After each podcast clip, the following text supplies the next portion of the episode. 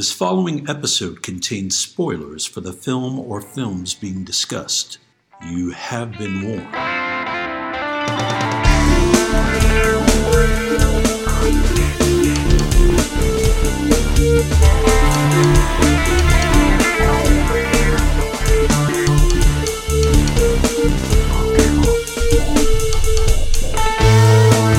All remember the big moments in the movies we see. The big set pieces, the famous dialogue, the twists, the naked times. But film is an entity made up of hundreds of little moments that either make them special or relegate them to obscurity. We are here to talk about those moments. Welcome to Movie Microscope. Kick it movie microscope.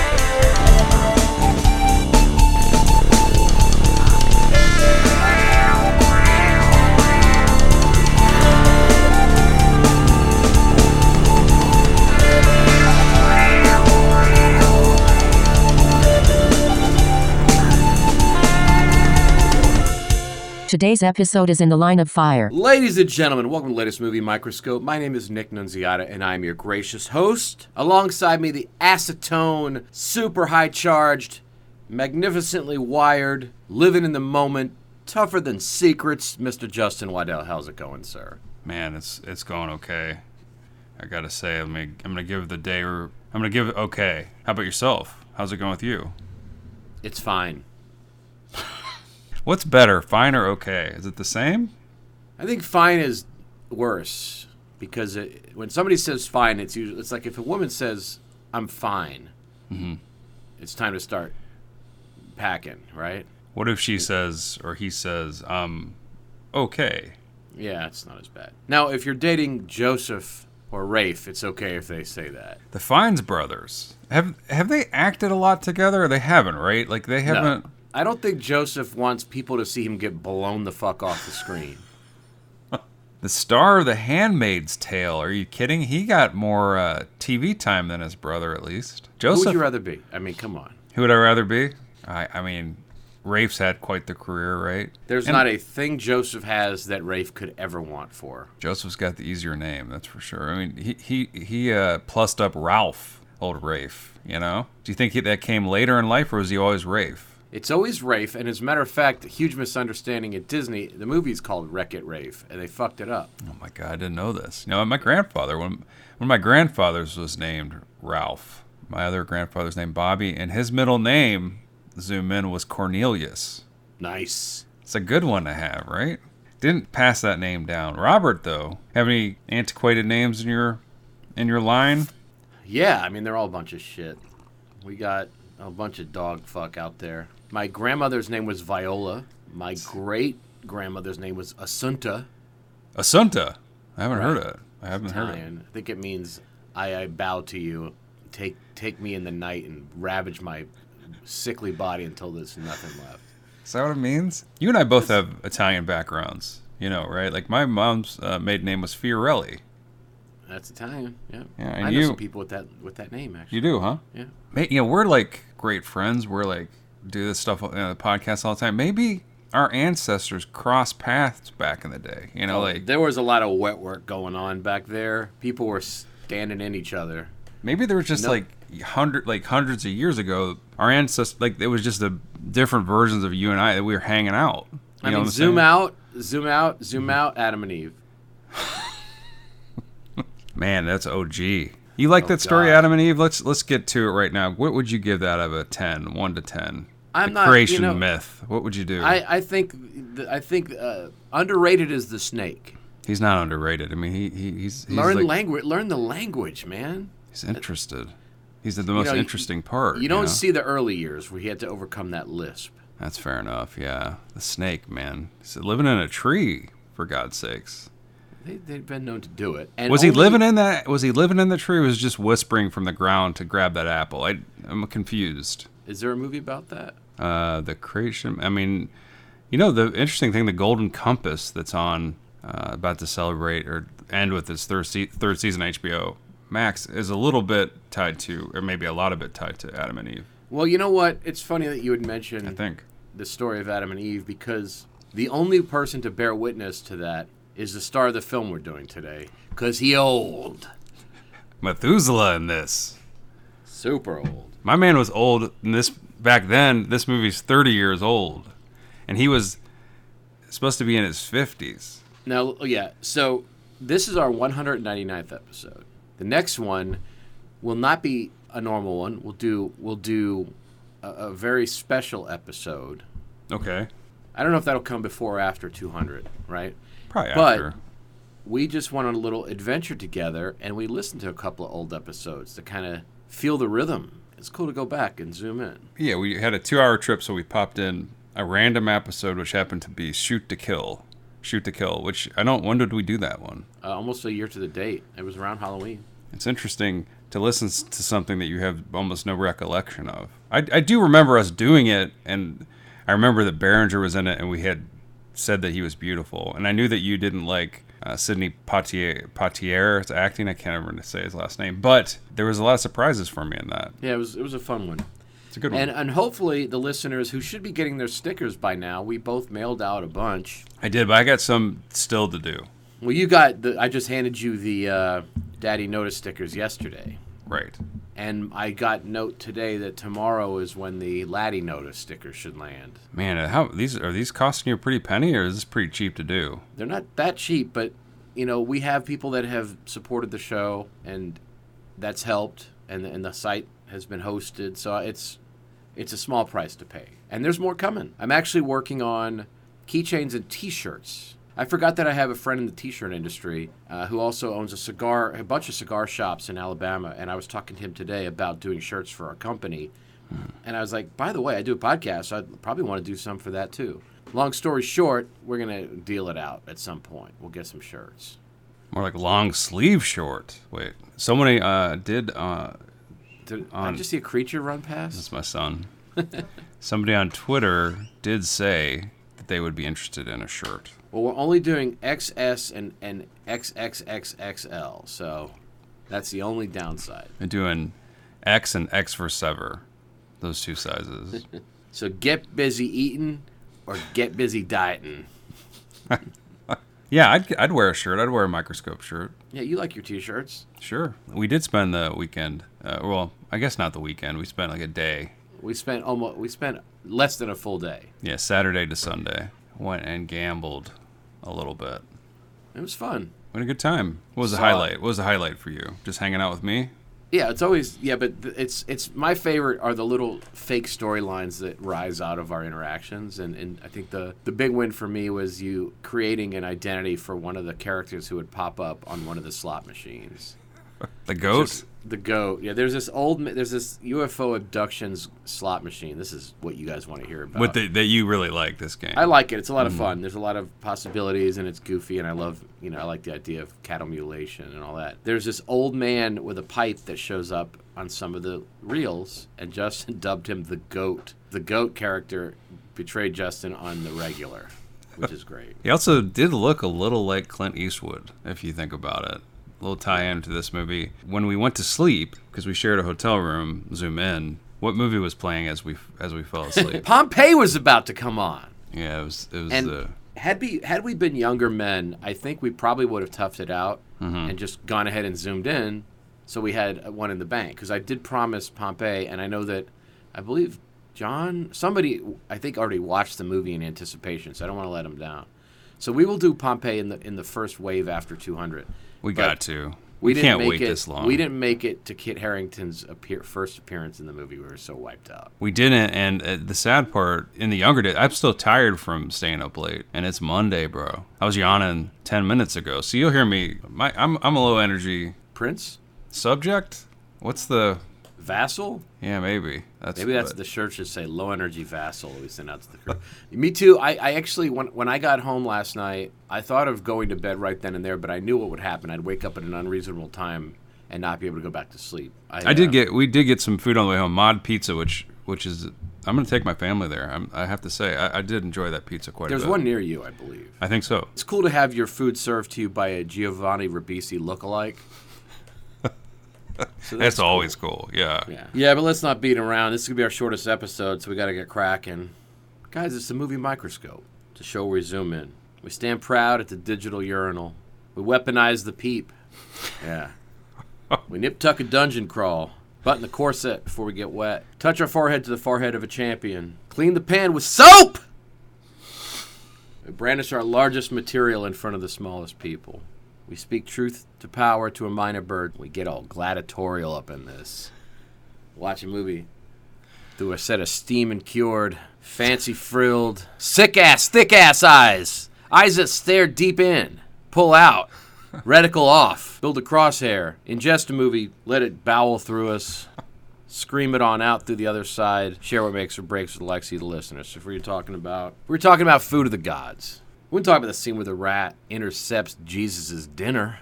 Talk about the little moments. And folks, there are very few of those in this movie today. October concludes with another movie where Tobin is in the film for what three minutes max. Not even. I mean, it's yeah, maybe three minutes. You're right, but I think if we added up the the scenes of the films that he, you know, from these three films we've done that he's in, it doesn't get to ten minutes probably. You know. Hashtag right amount. Now, you did not want to do Saw. Is it too much Tobin? There's not a lot of Tobin, I don't think. I think he's a, a prone body for the majority of that film. Yeah, that's true. It's an awful movie, an Saw. awful franchise.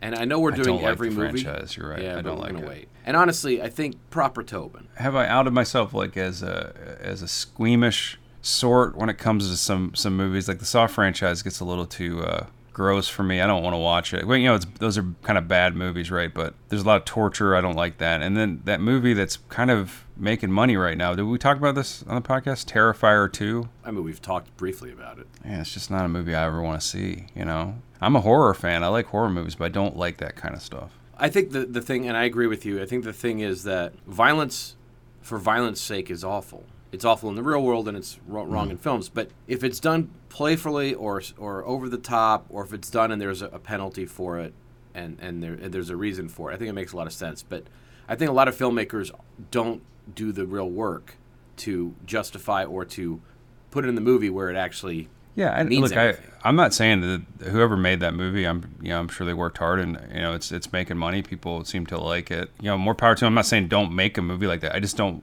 To me, I'm just not gonna watch it. It, may, it's, it affects me. It's so stupid, but it does. You know, and but you know, I, I like that. I don't like home invasion movies, but I always talk about how much I like You're Next. So there's always like a you know exception to the rule, I guess, for me. But yeah, I can't watch that movie. And the Saw honest, franchise. you yeah, shouldn't watch Invasion at the theater either. Sucks.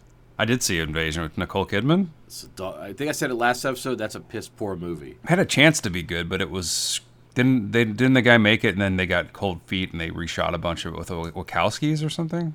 I have no idea. I just know that it's a, it's a loose retelling of Invasion of the Body Snatchers, right? Not that loose. It's, it's an invasion of the body snatchers, pretty much, right? Uh, we needed another one. I mean, there hasn't been enough versions of it. That's right? a but that's you know invasion of the body snatchers. The thing about the, that story is there hasn't been a bad version of it. Maybe invasion, I guess, but for the most part, I like all the you know body snatcher movies that I've seen. Like I really like Abel Ferrara's one. Is that Puppet Masters? No, I think it was just called Body Snatchers.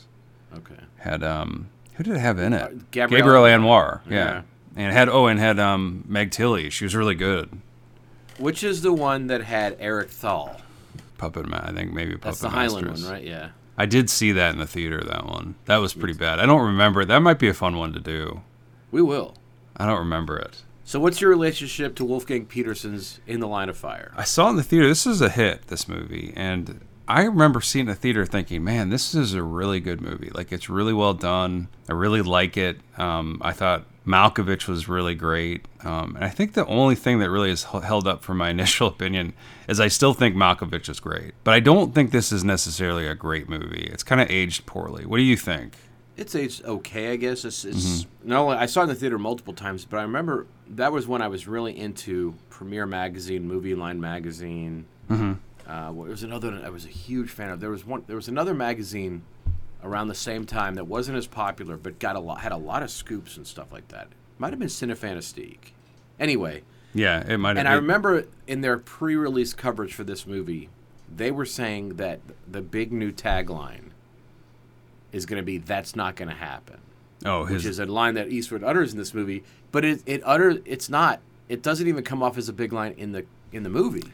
No, if anybody has memorable lines in this, it's Malkovich. I think. It's Um, Josh Malina. This is the second Malina movie in a row. Did you did you clock that? He, I for a second because he popped up in, in Malice for like a scene, and then he kind of gets a prominent, you know, more than a couple. He's in like four scenes in this. He gets a, more than a couple lines. Well, maybe five. You know, this is this is a big movie back then. Ninety three, it came out. Man, we were just living deep in '93. That whole era. Tobin, his phone was ringing. You know, I gotta say, he's a star in this. He comes off pretty good. he comes off super confident. He's acting alongside Clint and Dermot Mulroney. Let's go through the cast.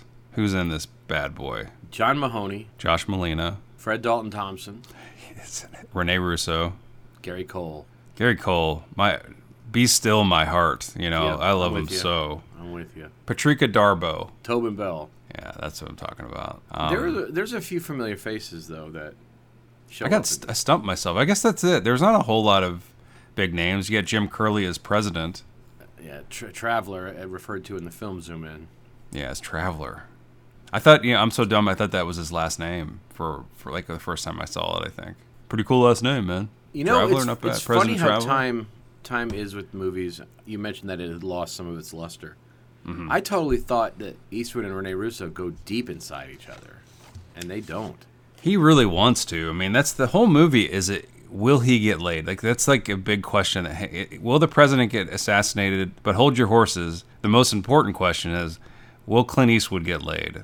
And I think that's been a very um, didn't wasn't the mule? Wasn't he having some hot and heavy scenes in the mule? Like it must be a very important uh, his- note that he gives the his writers. Yeah, the, well, he he direct. He has. They said in the notes that this is the last movie he didn't produce or or, or direct. So I guess Hmm. he made sure that he made up for lost time and it's wet as hell. I want to make sure that the women are still like everybody knows the women still want to hop in bed with my creaky old geriatric butt.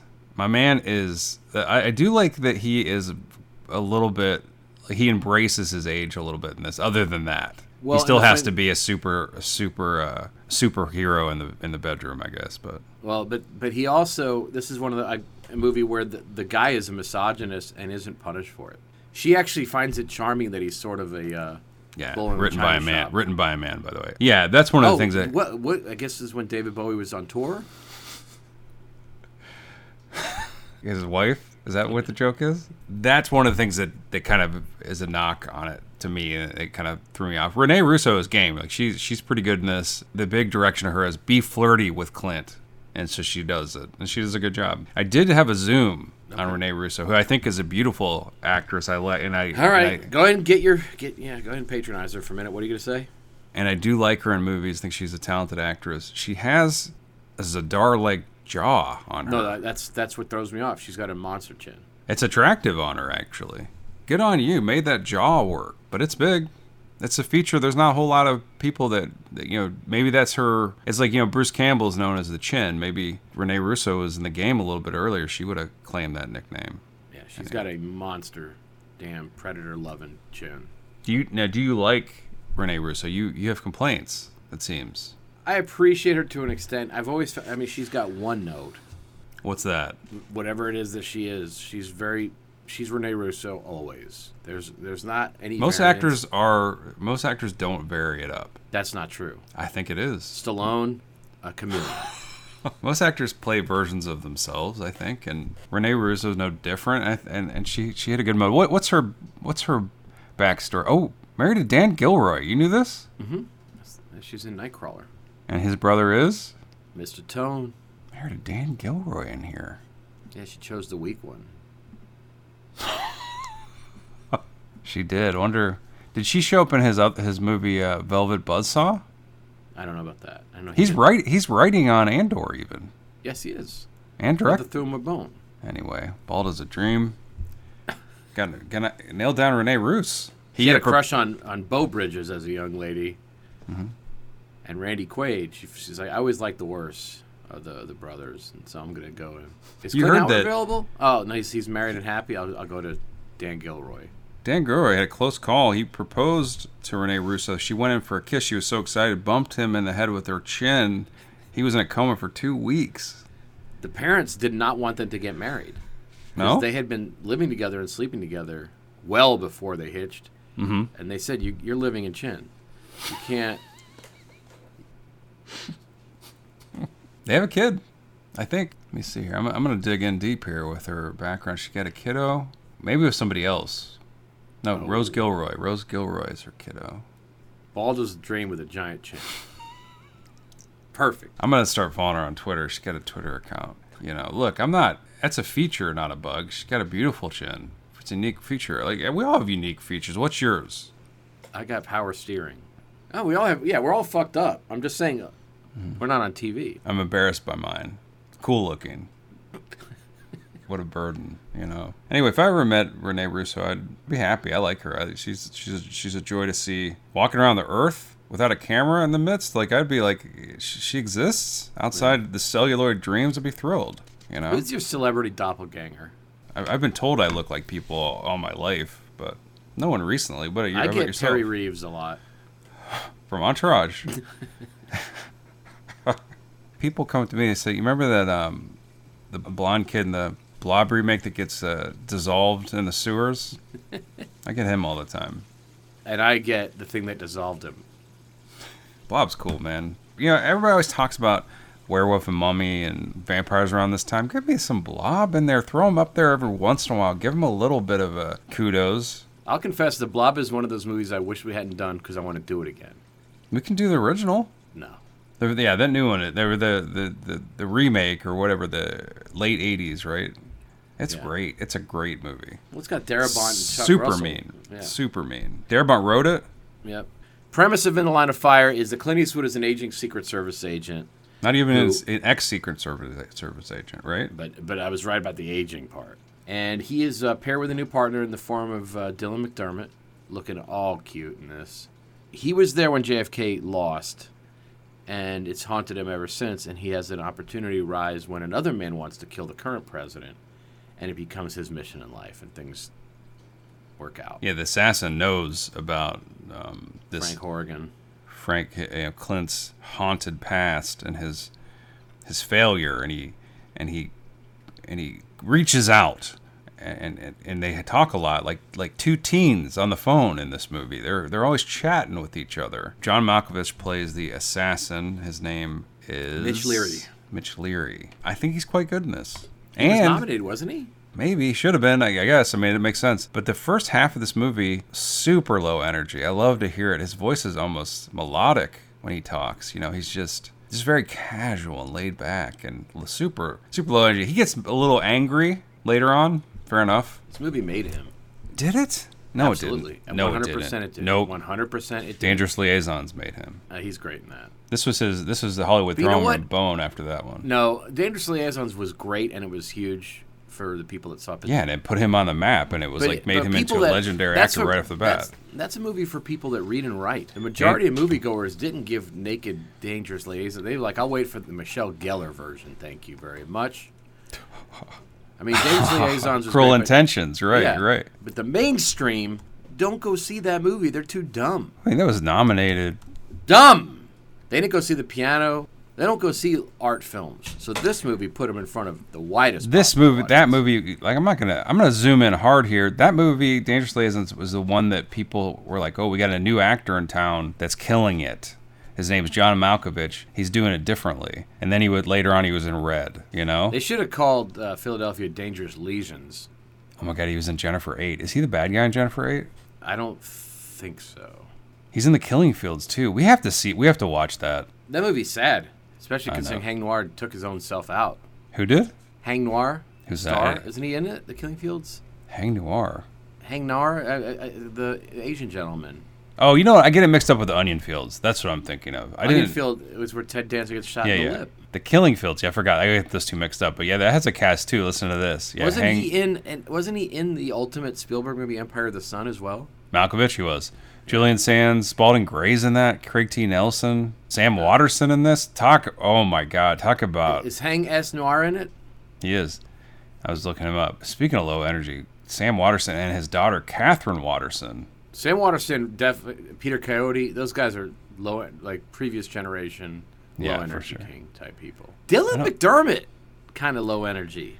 i don't know he's a little bit try hard i think i don't mind him he's fine. He's just a little try hard, and he's he can be great. He can be great. Like there's there's there's there's movies that he's been great in. One of them being Hardware, which he which I think he despises. I'm not a fan either, but you have to. Okay, look, I'm going to actually rebut that. Dylan McDermott is delightful, a delightful presence in movies. He's a try hard. I think. I, I think I got that right a little bit. He I bet he thinks he should have had a, a, definitely a better career than he has. I has think had. Clint Eastwood probably feels the same way, but Clint Eastwood has to be thrilled. he's. I survived Sondra Locke, and I'm still getting cameras put in front of me.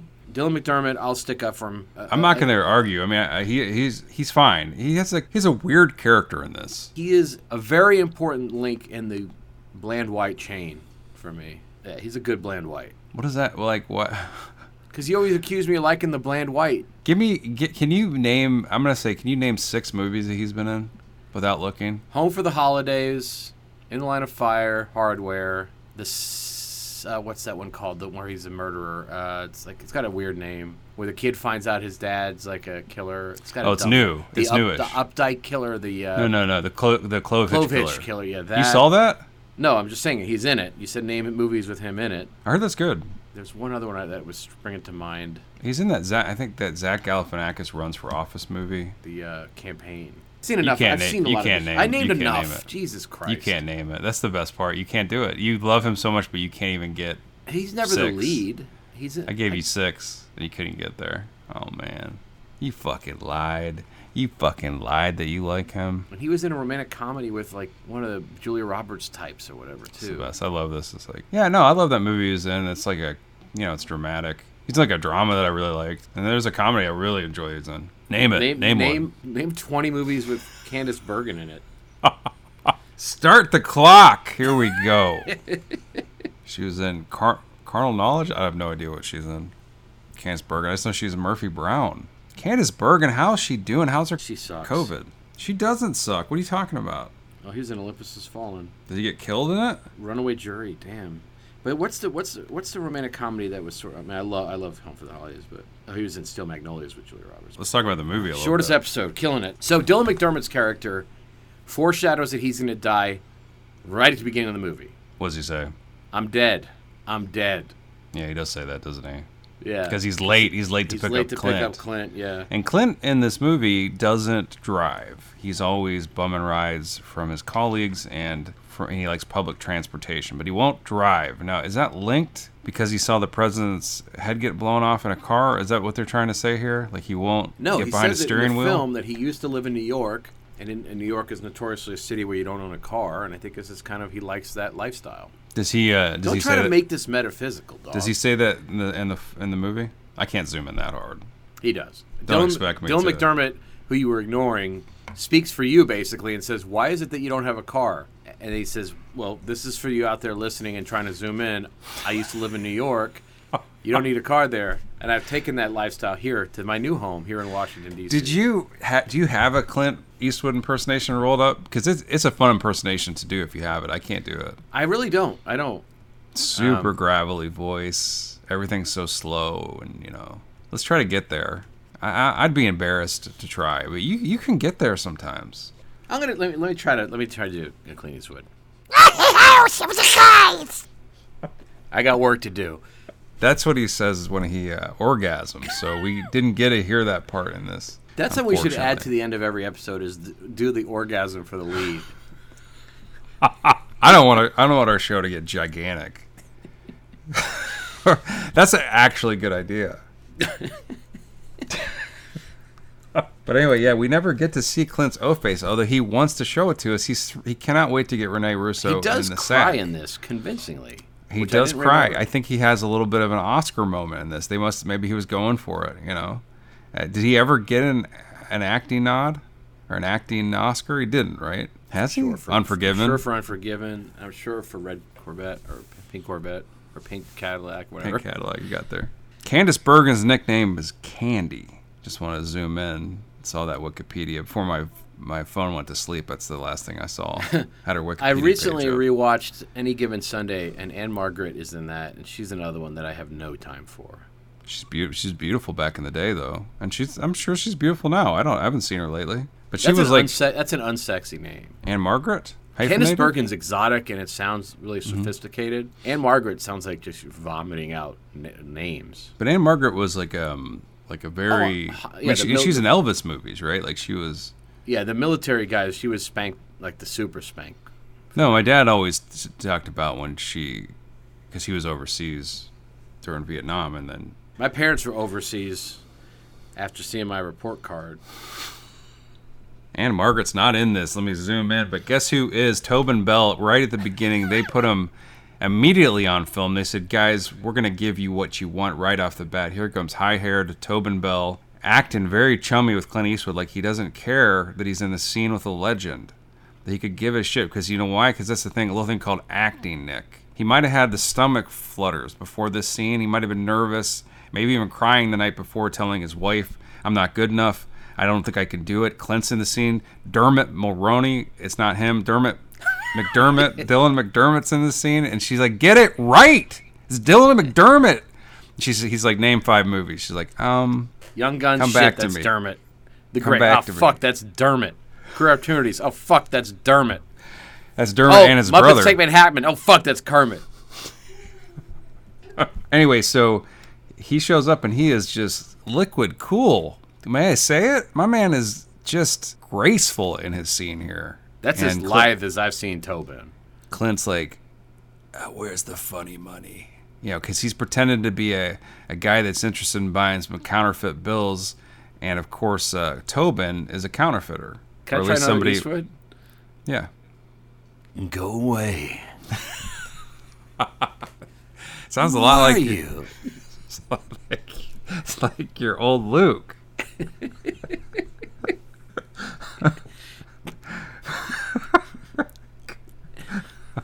anyway, so they they're um doing this on a boat. Tobin on uh in in penny loafers or dock Yeah, shoes. Clint Eastwood asked for permission to join the, the Bell Navy for a second there. Yeah, and so they go on board. You know, Dil, uh, our our boy uh, Dylan McDermott first, and Clint goes in there, and they're like, "Hey, by the way," Tobin pulls him aside before we go on the bus. I just want to let you know, the guy that you're working with, he's Secret Service. Did he say he's Secret Service? They are Yeah. Secret Service. Okay. Yeah. So he goes, he's Secret Service guy, and uh, we're gonna fuck his shit up until he's dead forever. And we want you to see this shit. And Clint's like, fine. You know, it's oh, I didn't know that. He's Secret Service. Woo, that sucks. Let's kill him. You know, and so they go aboard the boat. Poor Dylan is tied to a chair crying. Bag over his head. Not yet. He's just upset about that he might just die. And they hand Clint a gun, and Tobin's like, I want you to shoot this guy because I, I have a suspicion that you might be a Secret Service guy. I want you to prove to me you're not. What happens? He shoots Dylan McDermott in the head. He dies. He does pull the trigger on him. He does Yeah, lay. he, he feels the gun, and I guess just, he's supposed to act like he feels that there's no bullets, which is bullshit. Nobody knows that. pulls the Yeah, he- trigger, and the bullet he- doesn't he- come out. Yeah, he earns Tobin's trust for sure. And then they begin to um, plastic bag. They're going to suffocate Dylan McDermott to death, but Clint puts a stop to it. And then He uh, the for his pistola. Yeah, I, I have a couple a couple notes in I, this scene. I have a problem with the term funny money and pistola being mentioned by somebody who's supposed to be a career criminal. that sounds like uh, somebody's playing charades. Uh, Impersonate what you think a counterfeiter would say. So Tobin, uh, before all this action goes down, he takes a long, hard look at Clint's hairline. Like he just shoots his eyes up there and really gives like a, it a loving look. I noticed that because I was really paying attention to Tobin in these scenes. And then when Clint tells Tobin after he kills his buddies, uh, you know Tobin's henchmen, and he pulls a gun on Tobin himself, and he reveals that he's a Secret Service. Tobin like exits the scene with the most confused, bemused look on his face. Like just oh shit, and that's you know why? Yeah, that's it. That's it. That's the Why? y- me. character's wrapped. No more acting with Clint Eastwood. No more acting with Dylan McDermott. No more acting with those two shot dudes. Who are Mm-hmm. those guys? You know, I can't zoom in. No more pretending you own a boat. Tobin Bell, good night. You know, bye bye. I think He's it would like be cool. he's like telling Wolfgang, he's like Wolfgang, I think I can do it differently. I, Do you know, I think maybe I could show up later? Maybe I hate the president too. is that Brownwall? That is Brownwall. Beautiful Brownwall's a dulcet tones. Love to hear it. Also nicknamed Candy, by the way, Brownwall. Digested candy coming through, I'm sure, from time to time. Dermot thinks he is going to be shot. He thinks it's done. He thinks it's over. Dermot is? Dylan. I even put Dermot in my notes. Oh my god. But they do get mixed up, right? Dermot and Dylan. McDermott. Yeah, it's a running joke. Yeah. Mm-hmm. Who's better? It's it's Dermot Mulroney, Yeah, I'd but that's like so. saying what's better, platinum or gold?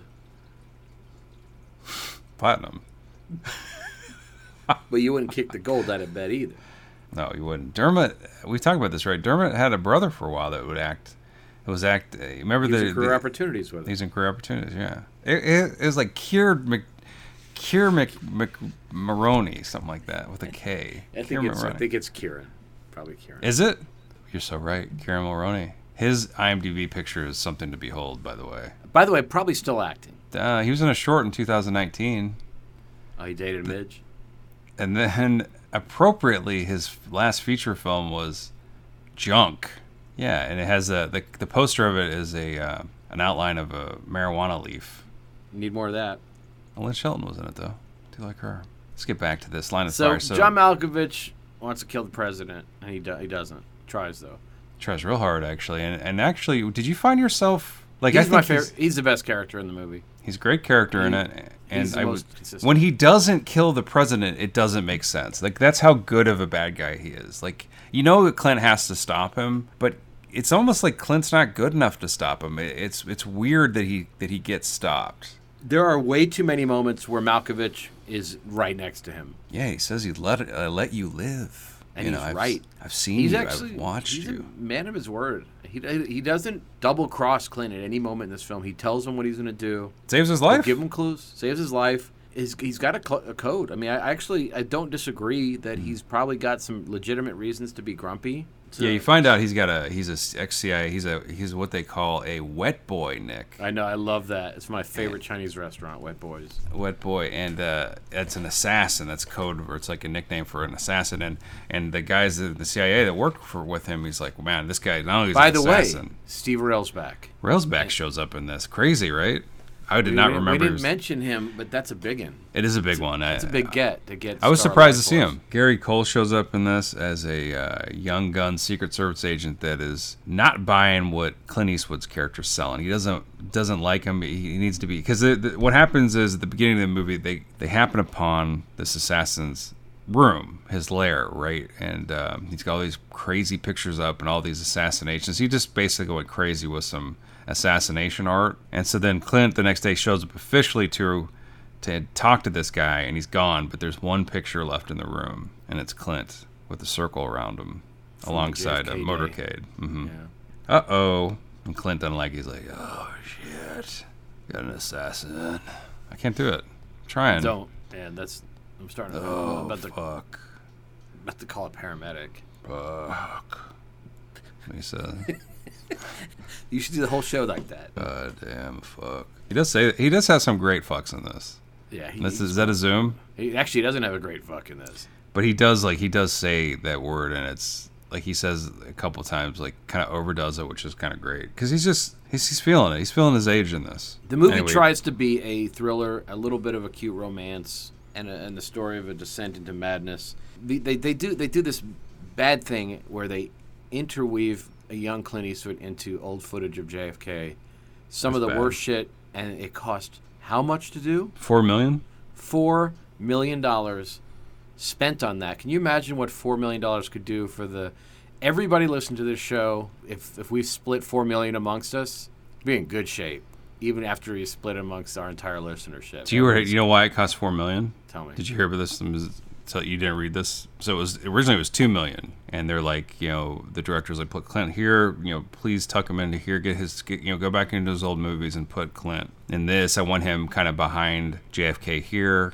You know, Wolfgang was just very detailed in his notes, and so it took about three months. And then when they got the footage back, it was Clint Howard and all the footage, and he was like, "What the?" F-? And he realized they didn't notice he didn't specify Clint Eastwood. He just put Clint.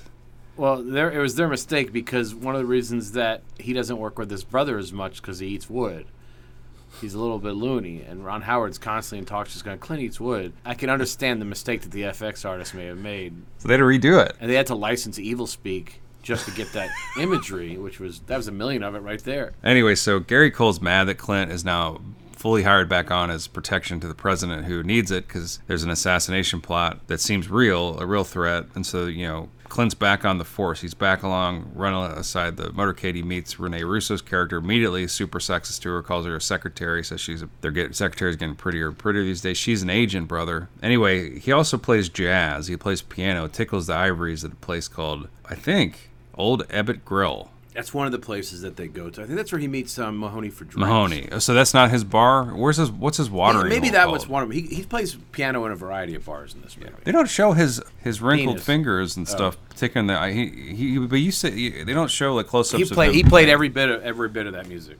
So he's a he's a talented musician, huh? It's funny because there's a scene where Rene Russo sits down. It looks like she's about to play with him. Mm-hmm. We hear nothing. Nothing happens. And uh, also, there in my memory, I Mm-hmm. thought that Gary Cole was her ex boyfriend, No. and, and that's never even alluded to.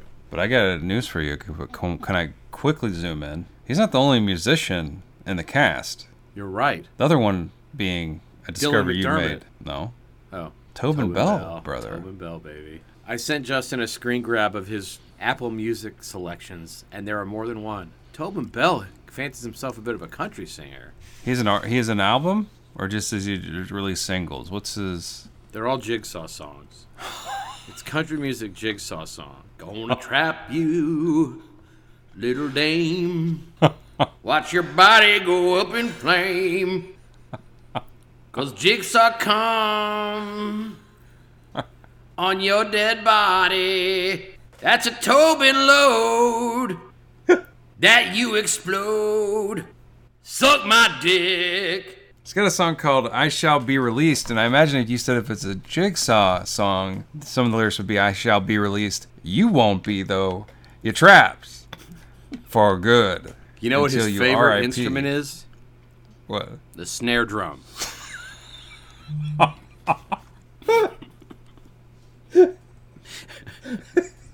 I gotta hear some of this. I- I'd love to hear a singing voice. Do you think he just talk sings? That would be the best case.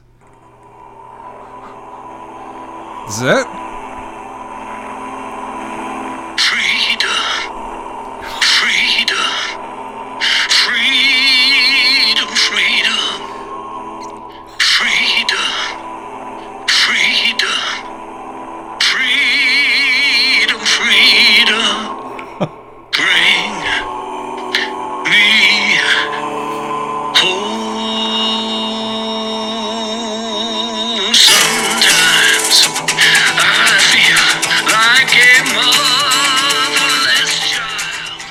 Child. Marvel Shire. Is that a, is this a cover? Maybe it's a little influenced by Tom Waits in there. I think Tom, and Bell likes Tom Waits. I know he's a big supporter of the arts, and like we said last show, he's a climate um, advocate, advocate for climate, um, you know, helping with climate change and things like that. I, look, I'd love to get to know him. Seems like a good sort. John Malkovich makes wooden bullets or a wooden gun. He makes a wooden gun in this movie. Is it wooden or is it just like a Well, molded he says plastic? it's a, like yeah, but he says that too. But it, it looks like a wooden piece of shit.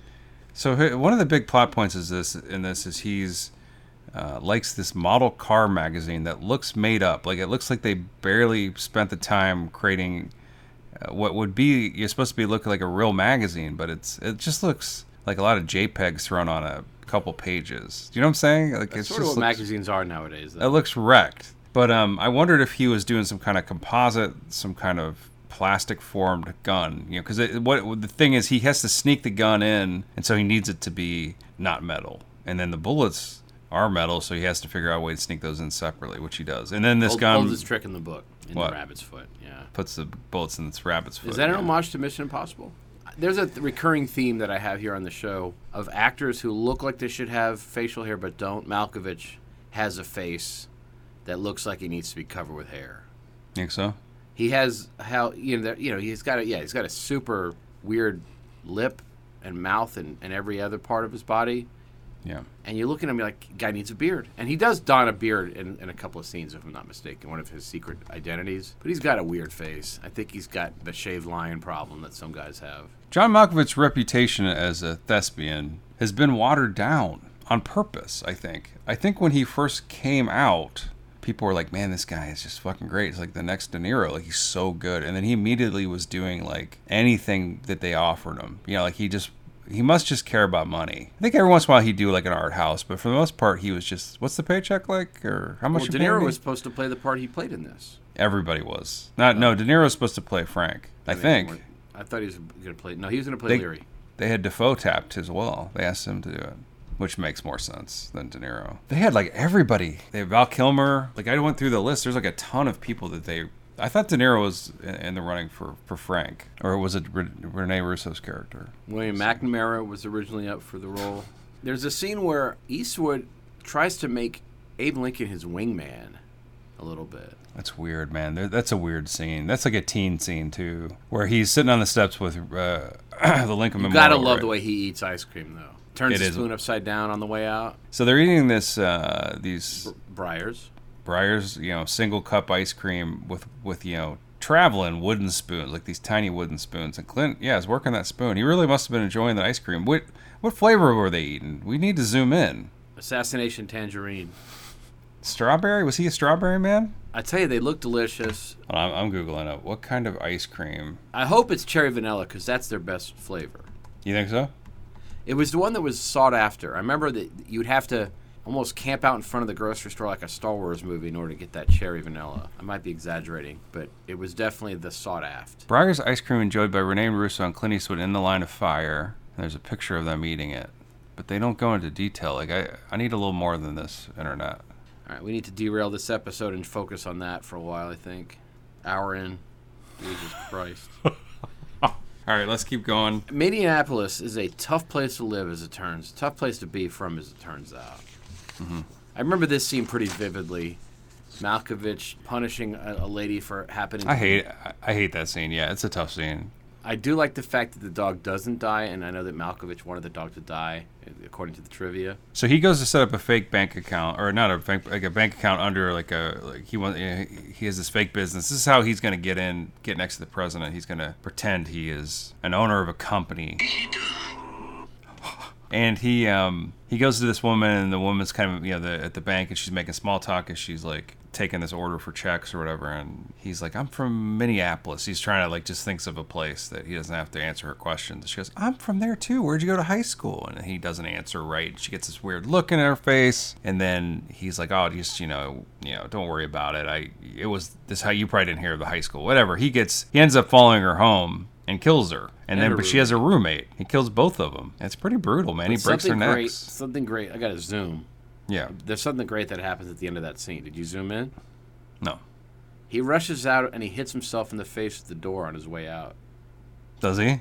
He opens the door to his face and he quickly recoils and goes out. So they caught him hitting himself in the face with the door Oh, in the finished in. product. Yeah. I was still horrified. I didn't want to see these these women die. I mean, that's and they were just poor innocent. Like they just crossed the path paths of a, a path of a. They weren't innocent. Brutal killer. They weren't innocent, but they they shouldn't have died. What do you mean they weren't innocent? They were super boring. Clint said, uh, "You." What do you say? He says to her, "Like you shouldn't have been from Minneapolis." That's no, what he Eastwood tells doesn't her. say that. Malkovich does. Did I say Eastwood? Malkovich says that. He says you shouldn't have been from Minneapolis. Like exactly like that. And then Tobin from Malice is like, "Wait, you're in here. Might as well." Yeah. So anyway, that Malkovich kills a couple innocent people in this movie. Just and then two boring ones. Boring The- is a the- sin, man. Don't be in front of me with your body being boring. the German Shepherd, right, is on a leash in the house. I thought that was strange. It's like tied to the kitchen on a leash. Well, the you- roommate was home. She didn't want the dog to go eating her. You know, she had a hungry jack on the counter. I mean, that's a weird thing. A dog's tied up in the house. Well, It did you see the strange fish to tank? me. It was empty. The fish were all on the floor. I mean, they were weird. I tell you, they're boring. Yeah, Who else is innocent that Malkovich kills in this? I'd like to see. So he's testing out his dumb gun that he made. Not innocent. They killed a duck. That's true. And so these these gun lovers, they you know they hear this blast from this gun, and they run over. They're so excited to see a creepy man shooting gun at water. Sitting Indian style.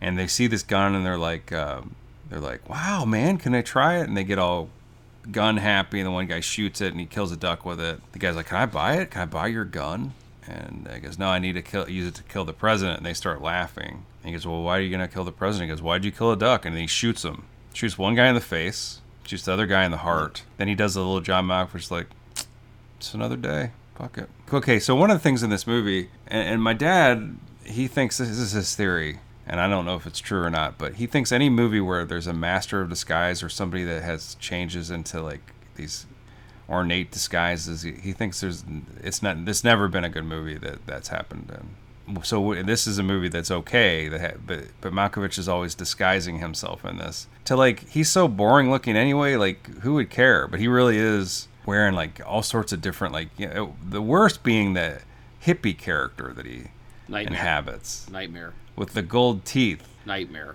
So he's always playing with uh, Clint Eastwood, and at one point, they're always trying to trace the calls that come in. At one point, they find out he's in this park, and they run down, and uh, he's not there, and they're like, "Oh man!" But then Clint looks around and he sees this goofy-looking dude in a jean jacket with long hair and a gold tooth or whatever, and he's just kind of like pretending to be kind of crazy. And Clint's like, "That's the guy," and they run, and then it's Malkovich. It couldn't look more conspicuous. you It's know? awful, and that chase is kind of awful too. Mm-hmm. How does he get away? Uh, I love it. I love. I love the fact though. He there's a part where he runs in front of a bus and the bus drives away. You could see his feet underneath the bus running alongside of it, which is a cool little thing to see. Oh, really? You Yeah. can't see that? Clint Clint is uh he that's what they're saying is he's old, right? Like he he can't keep up. Cool. He's having a tough time. He gets a cold in this movie, Nick. For a long time. she she sees his snot when he's flirting with her in one moment. Mm-hmm. Yeah, and he gets the fever. He, Like he can't keep it together. He shouts out "gun" because he hears some balloon popping. Balloons popping. That's when he gets fired from the Secret Service because he He embarrasses the president. He gets reassigned. Gets reassigned. He's touring the country with the Prez though, and what I love about this is the Prez. They got president's got super security, and he got these guys with gigantic binoculars looking out into the crowd. I love those. Those. There are a lot of binocular shots in this movie. Mm-hmm. Made me jealous. Don't you love to see those extra long binoculars? Oh my god, yes. Did you ever have a chance to look in those? Of course. You know what those things do, right? Zoom in. They zoom in. I would love to sell a pair of binoculars that only show you Beru and Owen's burning bodies when you look through them. Could be your business. What is speaking of what is John Malkovich's fake business in this? I mean, is it's it called? Microspan. Yeah, Microspan Inc. What do they do? Well, he doesn't go into detail, but it's some high tech computer shit. They do high tech stuff, and that that's smart because that you that, that puts people to sleep. They're like, "Ugh, okay, well, good for you. you By know? the way, you say the word span to me, and I get the fucking cold chills why? because of the HTML editing period in my professional life. Those span span. commands fucked me up. I'm so sorry. Rene Russo at one point, Clint's flirting with her, and she leaves the bar without without petting his crotch. For a second. and then he's he he plays a kiss is just a kiss like on the piano his little cute he has a little cute like side to him and then um, he runs to the elevator and they start making out in the elevator and wolfgang petersen the director does something very weird in this One as turns they're out to be the devil.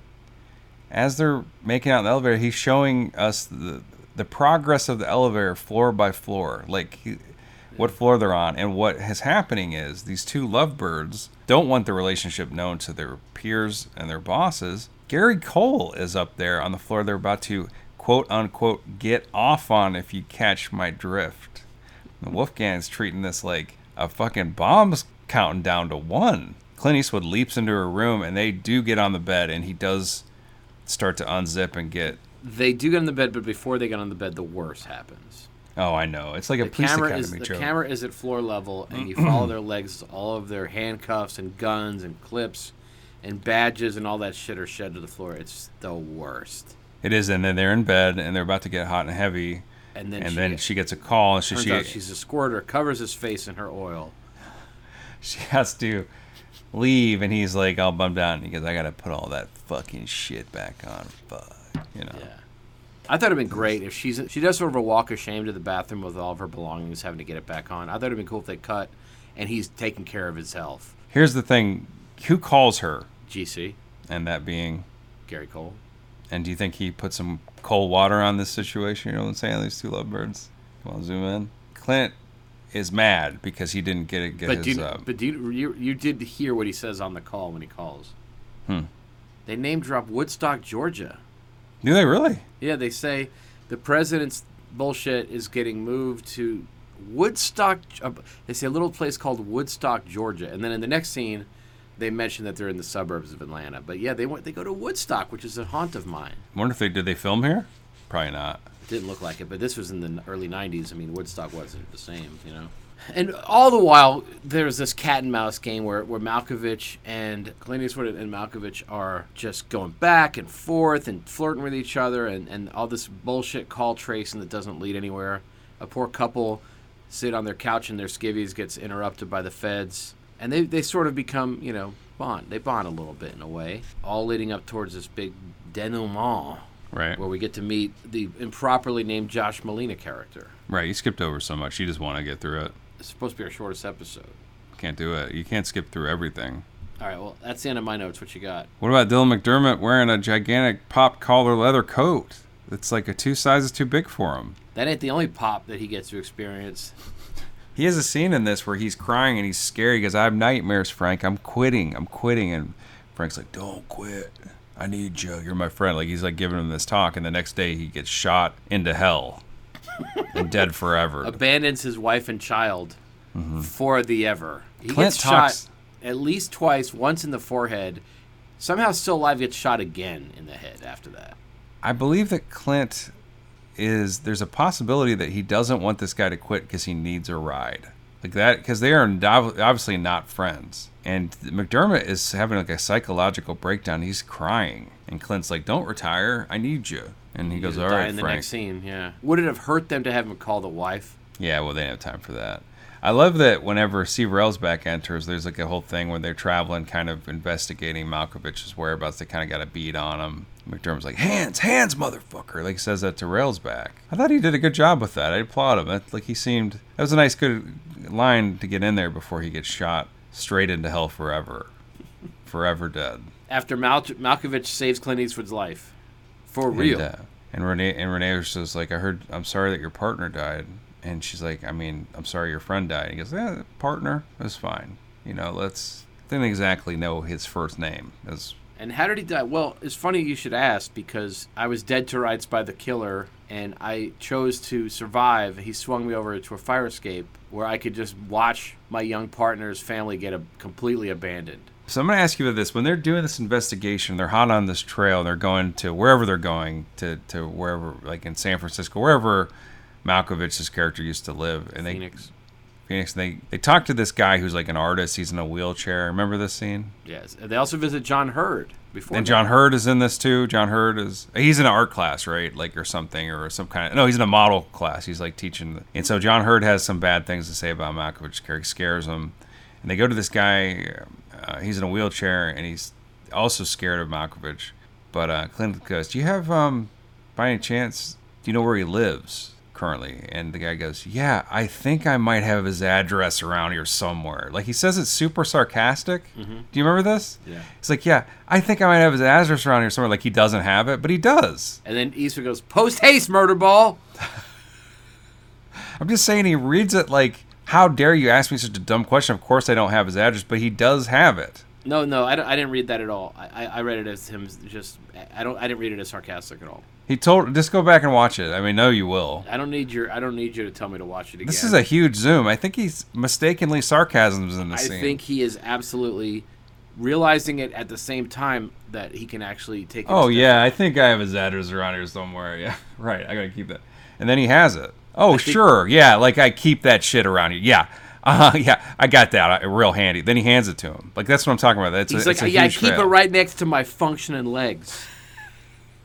No, I think it, I, I didn't. I didn't. I read that guy as a complete sweetheart the entire scene. he so he sarcasms his way out of that scene unnecessarily, and I think I- I Wolfgang almost walked. He was so pissed. He was like, "I "Work, I work with a hack. What a piece of junk this guy is," you know. And uh, anyway, let's just go to the listeners on this one. Can you guys decide? Does that guy leave the scene sarcastic or not? It's gonna be weird for me to finally get the fucking support of the of the masses. I'm 100 percent right. The guy's a, a, a he's a mensch, man. That guy rocks. I can't believe that I have such a great zoom and it's so right. And I like I'm I'm like the investigator here. I'm like those two tracking down the fiend.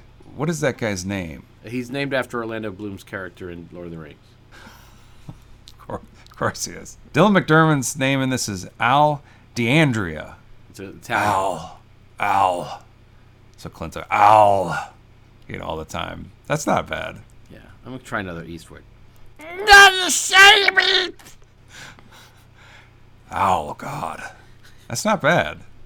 I could say Al like Eastwood. You know, John Heard is Professor R- Riger. Oh, Rygar, great, great, great Rygar. game. they cut out the scene where he spins a giant spinning burning disc at villains. Alan Toy. Is that the wheelchair guy? I like how you. Do you think you're gonna go to search in the internet? Does he leave sarcastically? Does Alan Toy begrudgingly get that phone number? The internet wants to know. Did that he make a mis- ain't that strong, Stiffy. Did he make the wrong choice? I want to say. Is this something he regrets in his life? I don't know if it's Alan Toy or not, but let's just say it is. Does he think he still thinks about his? Why did they use that take? It was a total misread. I my character does have the address. Why would he react that way? I think I got this. Anyway, I got some more zooms coming up. Don't worry. They show Malkovich what in what has to be a real picture of him in a football jersey, like uh, playing football with like uh, long flowing hair. Did you notice this? Like old pictures of Mal. Not only did I notice this, I looked up the original photograph, Mm. and there's a complimentary photograph of all the other players running away disgusted. Bit of a jock, Johnny Malk. Steppenwolf, right? Um, yeah, Steppen- Steppenwolf and then, Theater, uh, I'm not gonna beat around the old bush, and he stepped Mm. for Wolf in this one. heard they didn't get along. I heard, I heard he kept calling him Pack. He stepped for wolf. So good, and uh, you know his partner in crime in the Steppenwolf Theater was right. A guy who once had no legs as well. Gary Sinise in this. He um was That one of those. small mouth piece of shit. He's now in the Lieutenant Dan band, right, or whatever they go. Lieutenant is it Lieutenant Dan? So anyway, there's this scene where um, they actually Clint's like, you got to make a composite. We got to. Here's an old picture. Picture. We got to figure out what he looks like now. He's probably wearing a disguise, but you got to do all possibilities. And the computer tech at the the Secret Service department, whatever, starts to do a weird thing with Malkovich's face there is this warp morphing it sequence that is tough to watch. and it's really bad. And then they warp it and they leave it finally where he looks like a werewolf. They give him all the hair, It looks like they're designing his NBA 2K3 character, you know? and then so then Clint Eastwood has a picture, like the, a picture of like you know a couple pictures of what Malkovich looks like, and he goes, "As good as these are, they're not, they aren't as good," or something as the real thing, right? Because I need because they're he needs to see that the, the, these eyes are dead. Anyway, cut to the picture he's holding. It's a picture of John Malkovich, Right. You know what I'm saying? It looks Well, perfect. and John Heard or somebody says they have a they have a drawing. He says, "Well, it doesn't look like him, but that's the guy. It looks like him. It looks like him." it's like I see a face that looks like it should have a beard. yeah. That's my John Um, Heard. My Eastwood is And then Frank, he whenever uh, Al tells Frank, says, "I got nightmares, Frank. I can't do it anymore." He goes, "Stop this cockamamie shit." yeah. There's a running little joke about Yeah. cockamamie. And he Clint Eastwood asks Dylan McDermott to um, to bring that word back. His generation needs to bring the word cockamamie back. And and uh, Dylan he, he says, "Oh, I can't bring it back on Earth, but I might be able to make it some headway in hell, heaven or hell, whatever I get sent to tomorrow. Right, right, I might be able to take cockamamie up to heaven, see what the angels do with it." Right. And then you see you see Saint Peter putting on his kicking shoes. he kicks he kicks to have is that how it works Yeah. if you, if you get to heaven and it's a mistake or they decided you're not good enough they just punch you to the to the to the depths His shoes are like Heimdall's sword, man. He just he kicks the daylights out of the the unwanted, you know. And the, the sweet thing is, he let he kicked him right past his house. So Hmm. as he was spiraling towards hell, he got to watch his kid uh, not being pushed on the swing. so i have a couple questions all- about dylan mcdermott's uh, final moments in this film so they're they're they see malkovich on the street they get a beat on him and uh, Actually, he- it's he- McDermott that notices him. and they He's see a him good cop. And they start running after him, start chasing him. Malkovich does some a couple insane like parkour stuff, or not really, but he fumbles over a fence and he starts climbing up like a, a ladder on the side of a building. Why don't they shoot at him? I thought know about that myself. They have many opportunities to just shoot him down. Just because they don't, they might not be him or something. They don't take a shot. Clint instead gets up there, and then Dylan McDermott breaks something, and the steam comes out, and he hurts himself. He burns himself in the sad pipe. Then he fumbles around on top of a garbage can for like what looks like a minute. I, th- I thought it was pretty cool, and he mumbled to himself, "Got to get used to that intolerable heat." Sorry, my chair is squeaky. You hear it? Oh yeah. Super I, am actually. I'm sitting on a brand new drum throne that's quiet for the first time because my chair always bothers me on the show. I need to get a new chair because it's too squeaky. That's that's ridiculous. I'm trying to get the zooms out. That's what that's anyway, what Mr. Toy said. Here's the thing, guys. Rooftop Malk. He's jumping. He's jumping over building to building. He's doing crazy stuff. Frank can't really keep up, but he's trying. And the last time he does, Malk makes it from building to building, jumps. Clint hesitates, but does it anyway. And then he, oh no, he misses a little bit, and he's hanging for on for dear life. And Malkovich says, like, I'll help you. You know, grab grab my hand. You won't die. I'll save you swings him like Nick says to the staircase. Dylan McDermott gets a beat on this guy. Freeze! And uh, he doesn't. Instead, he pulls his gun and shoots Dylan McDermott in the head, which somehow he survives and gets shot again. Maybe don't shoot him in the head. Maybe he could have like a chest Well, the problem shot. is, is that he gets pride gets him. He does what the the character that uh, in Game of Thrones, what you know, our boy did in Pedro. Game of Thrones. Yeah, when he knew he would, you know, he had the beat on the mountain. He's like, "Look at me, I did it," and then he gets punished. For it, Super death. Yeah. which is what sends him to hell for the vanity. I was so mad when Pedro died in that show. Yeah. I loved his character so much. Anyway, yeah, so he dies. Eastwood doesn't really mourn him. Really, he's pissed. He just used it as a reason to be more pissed off uh, at Malkovich. But here's the thing: it, this is all wrapping up, and they're you know they're gonna Thank have God.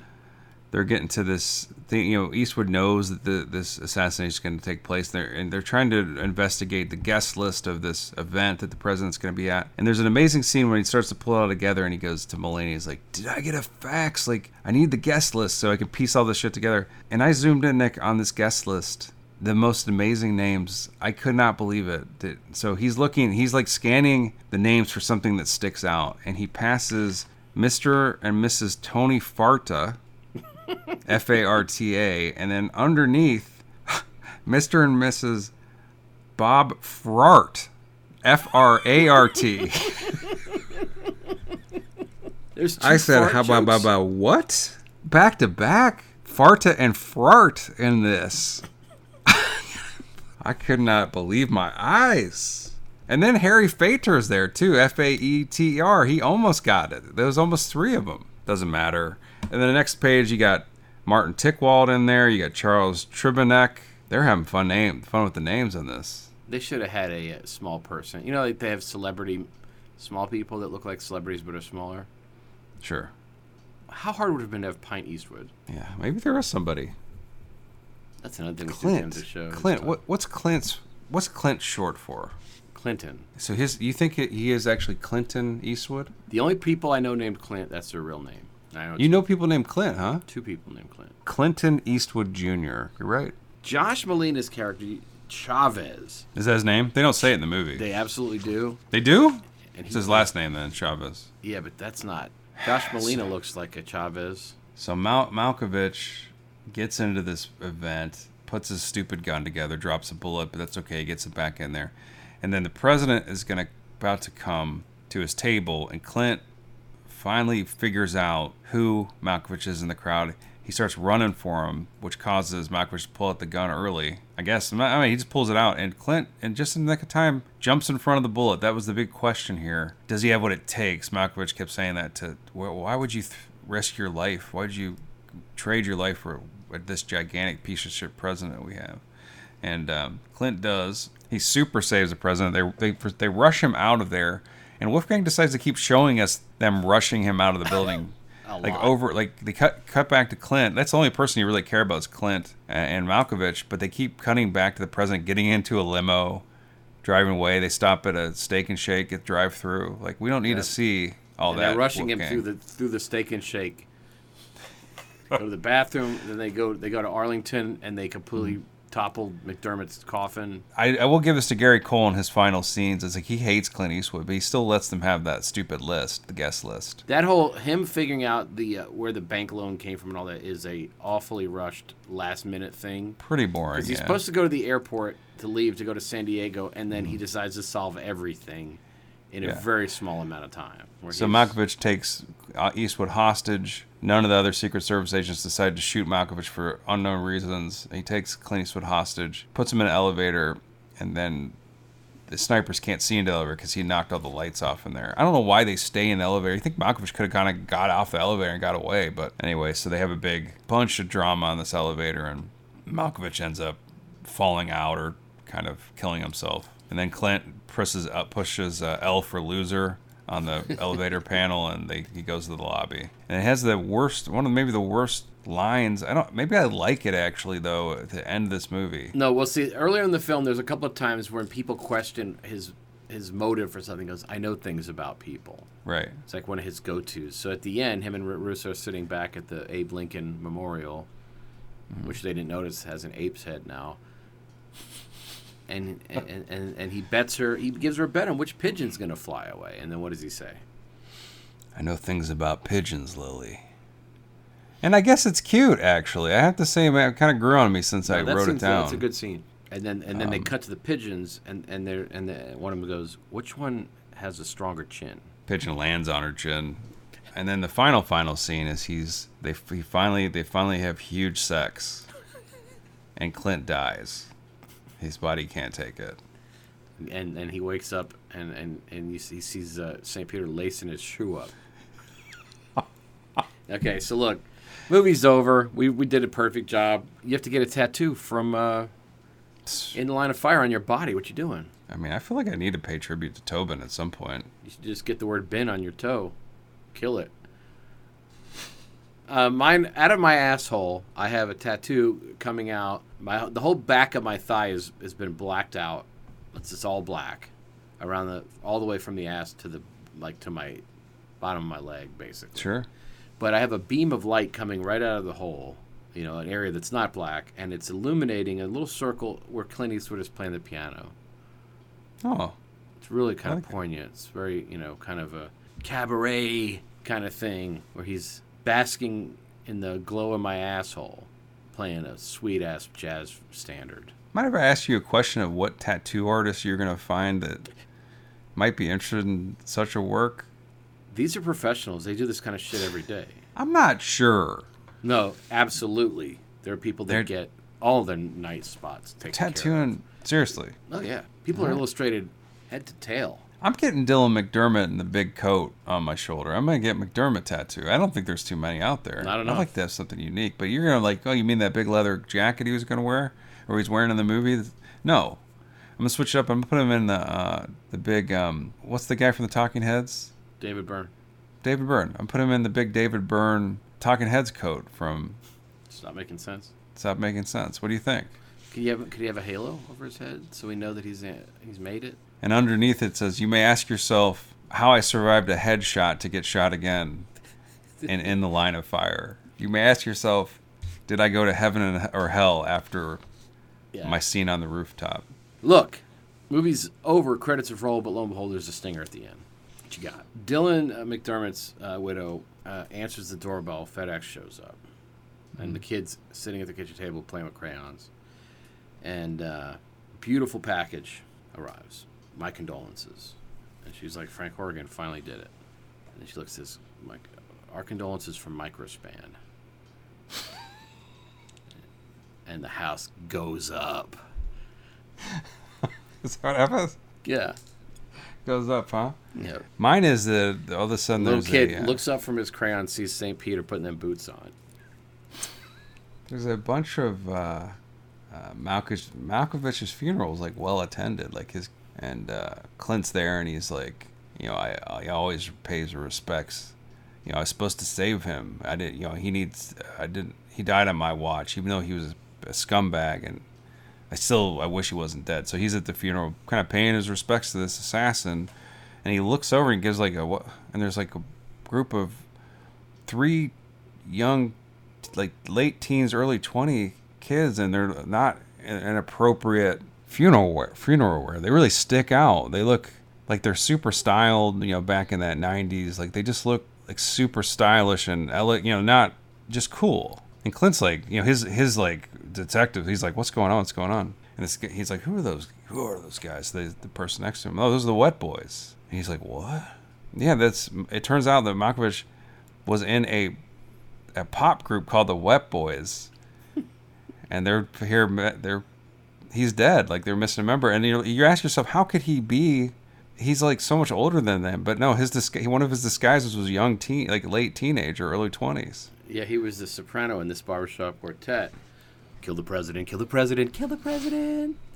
No, I mean they had they had and they were somewhat popular. And Clint, he's got a bunch like a bunch of people hating him now because some of these you know teenagers' favorite group is now missing a member. The white boys. But he was a scumbag. Now it doesn't matter.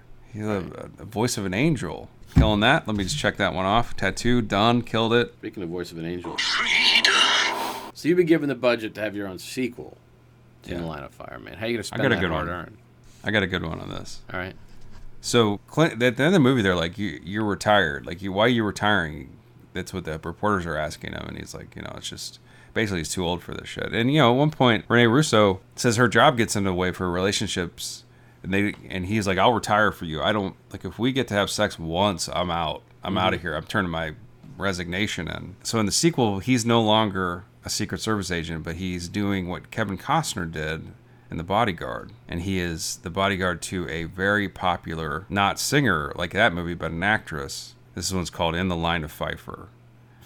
And so, and it's just about him and Michelle Pfeiffer, and there's like a threat on her life, and he's protecting her, but he's also flirting up a storm, if you feel me. Rene mm-hmm. Russo's jealous. She's still in the picture, but she doesn't like this. Pfeiffer's all got daddy issues in this, so she's interested. She also got grandpa issues and great grandpa issues, so she's super interested. What do you think? It's good. She's got a stutter. Pfeiffer. She's got a stutter. Because you want it? Mm-hmm. She goes, I want the D, D. Her sister shows up and they make out. I originally was gonna make Dedee Pfeiffer be a part of this, and I forgot. But thanks for bringing her in.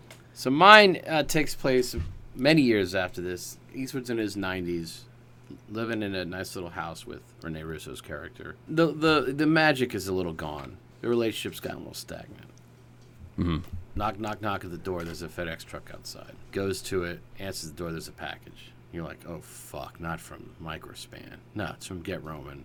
He gets a huge rager from these pills that he got, and he is obliterating her across the city. Just she's exhausted, and she she clicks the TV on and turns away. He's like, I don't know. So he's walking around the campus of the White House with this giant erection, just mumbling to himself, cursing up a storm. The current president, who he did not vote for, is doing a speech out there, and goddamn it, another gunman tries to kill that president, Oh no! And his hard dick blocks those bullets. Wow, that's amazing. Get Rome. That's what a commercial for them. Yeah, Huh? and, and he is once again in the spotlight for saving Yeah. the president's life, putting his giant rod. They bounce off of him, or do they get just they totally destroy the D? No, those pills made him great. He is just That's amazing. yeah, bats those bullets right back at the guy with his super dong. Look, you've been given the finance to have your own business associated with uh, Line of Fire. How you spend that escrow? I mean, hundred percent. I'm gonna open a chain of old Ebbitt grills, right? Hundred percent. And then at the, they're gonna have pianos, one of those player pianos. That's the trademark, right? It's like we have that in the middle, and we have an animatronic Clint Eastwood playing, tickling those ivories, and just playing like you know, piano versions of like All Star by Smash Mouth, and you know, just all the hits. Yeah. Clint there. And then what we do, what's funny, I think everybody likes, is whenever there's like a new, a knew like a pop song, would make him play. Too sexy for their shirt. He his little animatronic face gets a frown, like he doesn't want to be playing it, but he has to. You know. What do you think? Uh, it's fantastic. He put the old and old Epic grill, by the way, Clint. Holy smokes. that shit was just Epic grilled before he walked in. It's like a Charles E. Cheese, but with Clint, huh? Traveler wants to work the ropes. So I've got a uh, clothing accessory that I've built, branded in the Line of Fire, of course, uh, that people can buy, and they put it on in the morning. And basically, there's a little um, a little button, a little hatch, a little button you press if you want everything to come off in sequence. Okay. So you press the button, and your belt comes off, and then your wallet kind of your, your keys fall out. You know, your comb falls out of your back pocket. Loose change falls out as you're walking. Mm-hmm. The, the tie flies off. Your, your you know your collar pops and the buttons fly out, and your watch comes off, and then your your shirt and your pants and your socks and shoes and your and you're naked at the end of it. So you can derobe just like them, without all the hard work. So that Just pops off one thing at a time. Yeah, it's a chain reaction of clothing removal. Well, Like, I mean, this is actually not a bad idea, Nick. Yeah, yeah. You press a button. I mean, the only thing that would happen is if it's by accident. You should do something. where you press a button, then you have to put put a code in. No, no, And no. then they all come off. No, if you're if you're in, in spon- you want to be spontaneous. You want to yeah, but you don't want to. be No, at you- Hardee's or something, and all of a sudden your clothes blast off at you. You absolutely do want that. Can you can you stop it? Like at, once it begins, can you stop No. it from happening? No, and actually, there's a we got sued in the first week because the guy was Yeah. skydiving. oh no. And so, what do you do? How, how does it know? What do you have like the, the There everything are on you? microcharges. You have to place microcharges in all of your stuff. Everything you, and it's up to the user, huh? yeah, So if you get a new belt, you have to apply. And how much are the microcharges? they're very cheap. You buy them by the million. And if you, A, let a me ask you this: container shows up at your house at the beginning of every year. Let's say I want to donate my shirt to Goodwill, and then let's say uh, I'm out and I just I got to disrobe. Does my does it have enough power? Does it then pop that shirt off of somebody too, like uh, that far away, or does it? Do you know what I'm saying? Yeah, I mean, eventually, sense? you actually have to. Yeah, you have to. There's going to be a few burn marks, and when it gets to Goodwill, I mean, it's going to happen. Oh, it hurts to get this popped off of you. It's the small. It's, it's a it's a small explosion. It's like a squib going off, sort of. I mean, nothing that's Sure. going to ruin your day too much. When you show up at the bed with with nothing on, just a, a series of small burn wounds. He's got mean- one sock on because you forgot to update your sock with the microcharge. Like, Yeah, fuck, I, I put the breakaway pants up. people out of business, though. It's pretty badass. Look, you're in the movie. You've been inserted into the running time of In the Line of Fire. What shape does your performance take? I, I mean, hundred percent. I'm in. I'm a Wet Boys fan. You know what I'm saying? Hundred percent. I have all their albums. My my my go-to guy, my most relatable member is Mal- is John Malkovich, his Right. character. Yeah, and so I'm just crestfallen that he's done, that he's that he's took the plunge. It's just a talent cut down too soon. So I'm a super, I'm a Wet Boy super fan. Also dig Assassins too. It's just perfect worlds for me. I'm Sanford Riggs Jr. The the the guy that's the big connector, right? That connects Malkovich to the, this Yeah, event. the, the guy that helps get all the sponsors in, in the, The uh, deep pockets the guy, ten yeah. thousand dollar yeah plate dinner. You're I'm Sanford Ju- Riggs Jr. I'm his son, yeah, who is a week away from inheriting the company, and I've already planned out my future. I've got I've got my lady on the hook. I've got you know my first few houses planned. Everything's like lined up right, and then uh, my father lets an assassin into the uh, president. Perfect wording. Look, you got to incorporate something from in the line of fire into your everyday life, mantra, ritual, routine. What would you What would you do? Hundred percent. I, you know, when you get colds, like I just feel like absolute shit. I hate having colds, and it just feels miserable. Clint, You're the one. he's got the nasal drip, but he still looks really cool and like serious and just like the cold. How dare it? You know, get in his body, but he'll deal with it. He'll go to work. And, you know, he's a little sweaty, but it's not that bad. I'm gonna deal with a cold like Clint Eastwood deals with it, and just stay cool, calm, tough. Mm-hmm. What do you think? Pretty bad. Tough it out. Tough it out like Clint. Every once in a while, I'll walk into the pantry and cry and get pissed and kind of lose my cool, fall to my knees. Why me? But you know, when I come out, just get that over with and just present, present Clint. Either that or change my last name to Farta.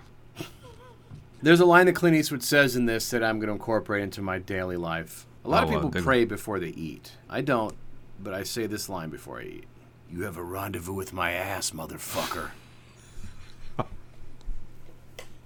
You're gonna say that to like uh, your turkey sandwich? Yeah. Fair enough. It's true. But I'm, uh, you know, I'm watching the guy whip the uh, pl- the cone around the uh, cotton candy machine, waiting for my turn. He hands it to me. Hand him a two dollar, you know, two dollars, and I whisper that to it. And he's, whew, I'm quitting. This You whisper car- I'm, to- I'm quitting this carny. But you just whispered to the food. Yeah, it's, I, I tell Yeah. the food. Yeah. You tell you talk to food. I talk to food, Is- and, I, and my track record is 100%. I just like to see it. You know, like I said, we just spent some time together this weekend. We did eat. Did we eat? We did eat once. Did you talk to your food? I'm trying to. I'm, I'm racking my brain. Did you No, talk to I your didn't. food? I didn't watch the movie until we got back. Yeah, but you still. You did. You did say something to it, right? You did. Yeah, I think I did. Yeah, you did talk to something. You didn't pray. You said something. I can't remember what what you said. I like to animate my food. I like to punch it. I like to do stuff like that. Look, you're on an island. You've been all these many years gathering debris from various films, and now it's time to take something to your Mm-hmm. place from In the Line of Fire. What you bringing, man? Bring. I'm taking that guest list for hundred percent. Like taking the guest list, and you're just gonna see me under a coconut tree, giggling, looking at this list. Is that This two-pager. Schindler? And you're gonna like, what? You got your your gigantic binoculars. You're looking at me. I'm like, la- I'm belly laughing because I, I just keep saying over and over again, Farta. Like I just so funny to me, you know. Fart. La- tears in my eyes, laughing. It, endear, Yeah. it endears the film to me knowing that they put that in there. So I've never seen I've never seen either of those last names, especially not Frart. The uh, property master, uh, it was bring your four year old son to work day. He's like, why don't you name some of these patrons? and that's why Agent Boob comes up to Cole at the end of the film and says, I think we have a problem. Well, I'm taking the, the most important thing. I'm taking Malkovich's checkbook. Oh wow, yeah, yeah. It's the longest checks I've seen in quite some time. He writes a long check. You could say a lot of things about Mitch. He writes a long check.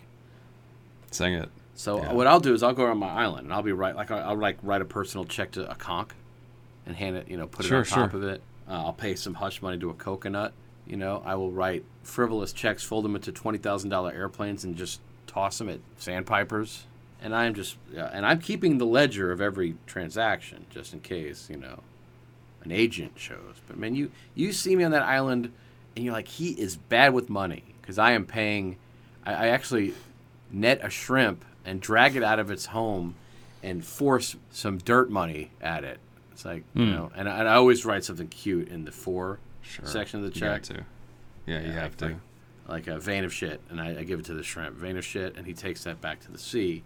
And then How, by the way, how does it take it back to the sea? Shrimps in one of its swimmerets. Yeah, get stuck on it. Do you like slide it under one of they its have like little? little tiny, little tiny graspers, and I make sure he holds on to. it. Fair enough. writing checks to the sea right you know i i actually and i'll put some in a bottle and i'll address it to poseidon hopefully you know at some point it's going to make its way to him Sending out a microspan check. Sending out a microspan check. Is that Yeah. how that song goes? you may ask yourself why is a shrimp getting paid.